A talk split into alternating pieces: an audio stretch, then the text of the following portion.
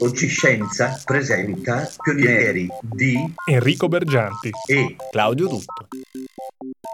In questa puntata parleremo di Jack Kilby, il microchip e le vacanze. I primi grandi computer stavano per arrivare, erano solo all'inizio, era un mercato al quale guardare, ma i grandi prodotti di elettronica erano radio e televisione. Con queste parole, Jack St. Clair Kilby racconterà lo scenario che lo circondava negli anni 50, quando lui era un rampante trentenne.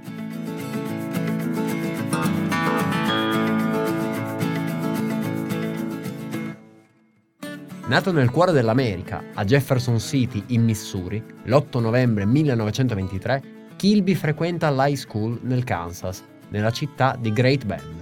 Lì il padre lavora alla Kansas Power Company come ingegnere elettronico. Un giorno una violenta tempesta di neve colpisce Great Bend e mette fuori uso la centrale elettrica e tutti i sistemi di comunicazione. Per mettersi in contatto con i clienti isolati nella tormenta e poter comunicare con loro, il signor Kilby si affida ai radioamatori, persone che hanno licenze per poter tenere una postazione radio e comunicare. È tramite i radioamatori che Jack Kilby si appassiona all'elettronica. Siamo negli anni in cui nasce il rock and roll e la chitarra di Chuck Berry diventa subito un mito. In quegli anni muovono i primi passi sul palco icone come Elvis Presley e Johnny Cash e il mondo riparte dopo gli orrori della seconda guerra mondiale. Siamo all'alba della guerra fredda. Gli Stati Uniti e l'Unione Sovietica dominano il mondo, diviso in blocchi contrapposti. La tecnologia è uno dei settori dove la gara fra le due superpotenze è serrata. Il 4 ottobre 1957 i russi lanciano in orbita lo Sputnik 1. Il 3 novembre è la volta del lancio in orbita della cagnolina Laika. Quattro anni più tardi, il 12 aprile 1961, tocca al primo essere umano nello spazio, Yuri Gagarin. Ma quel decennio lo vinceranno gli Stati Uniti, che spediranno tre astronauti sulla Luna. Jack Kilby si appassiona all'elettronica, che in quegli anni vuol dire radio e televisione. Esistono già i primi computer, ma è troppo presto per vederli nei negozi. Sono così ingombranti da occupare una stanza intera e costano cifre astronomiche. Nell'immaginario dell'epoca ci si immagina computer sempre più grandi. Più cresce la tecnologia, più il computer diventa grande. Kilby rivoluziona il modo di pensare e agisce nel senso opposto. Grazie a lui il computer si fa sempre più piccolo e negli anni diventa da tavolo, da tasca e infine da polso. Per arrivare a questo risultato, Kilby inventa uno strumento nuovo, il microchip. Nel 1958 inizia a lavorare alla Texas Instruments, dopo aver lavorato per Centralab, una società produttrice di componenti elettronici. Dieci anni prima, siamo nel 1948, la Bell Telephone inventa il transistor.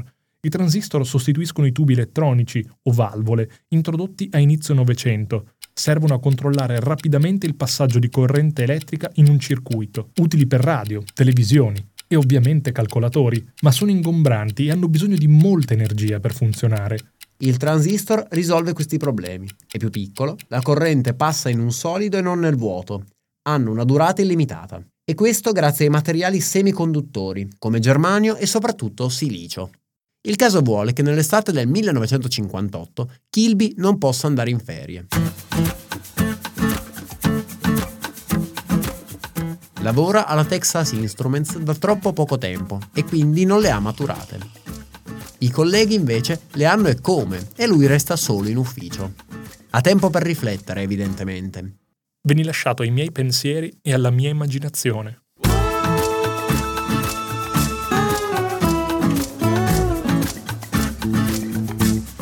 Il 24 luglio Kilby progetta un circuito elettronico integrato. Il 12 settembre, quando i colleghi rientrano in ufficio, glielo mostra e soprattutto lo prova. Ha in mano una placchetta di 12 mm, molto artigianale, bruttina a vedersi. Tutti i componenti sono costruiti su un supporto di materiale semiconduttore, che in questo caso è germanio.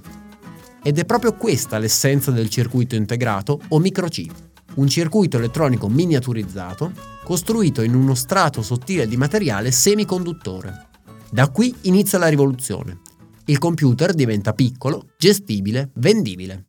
Pochi mesi dopo, Robert Noyce della Fairchild crea il primo circuito integrato prodotto industrialmente. Nonostante Kilby riconosca Noyce come co-inventore del circuito elettronico, nasce una guerra di brevetti fra Texas Instruments e Fairchild.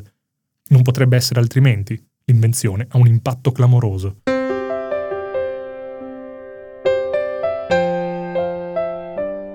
Nel 2000, cioè 42 anni dopo, Kilby vince il premio Nobel per la fisica. Ha dovuto aspettare tanto e se lo gode poco.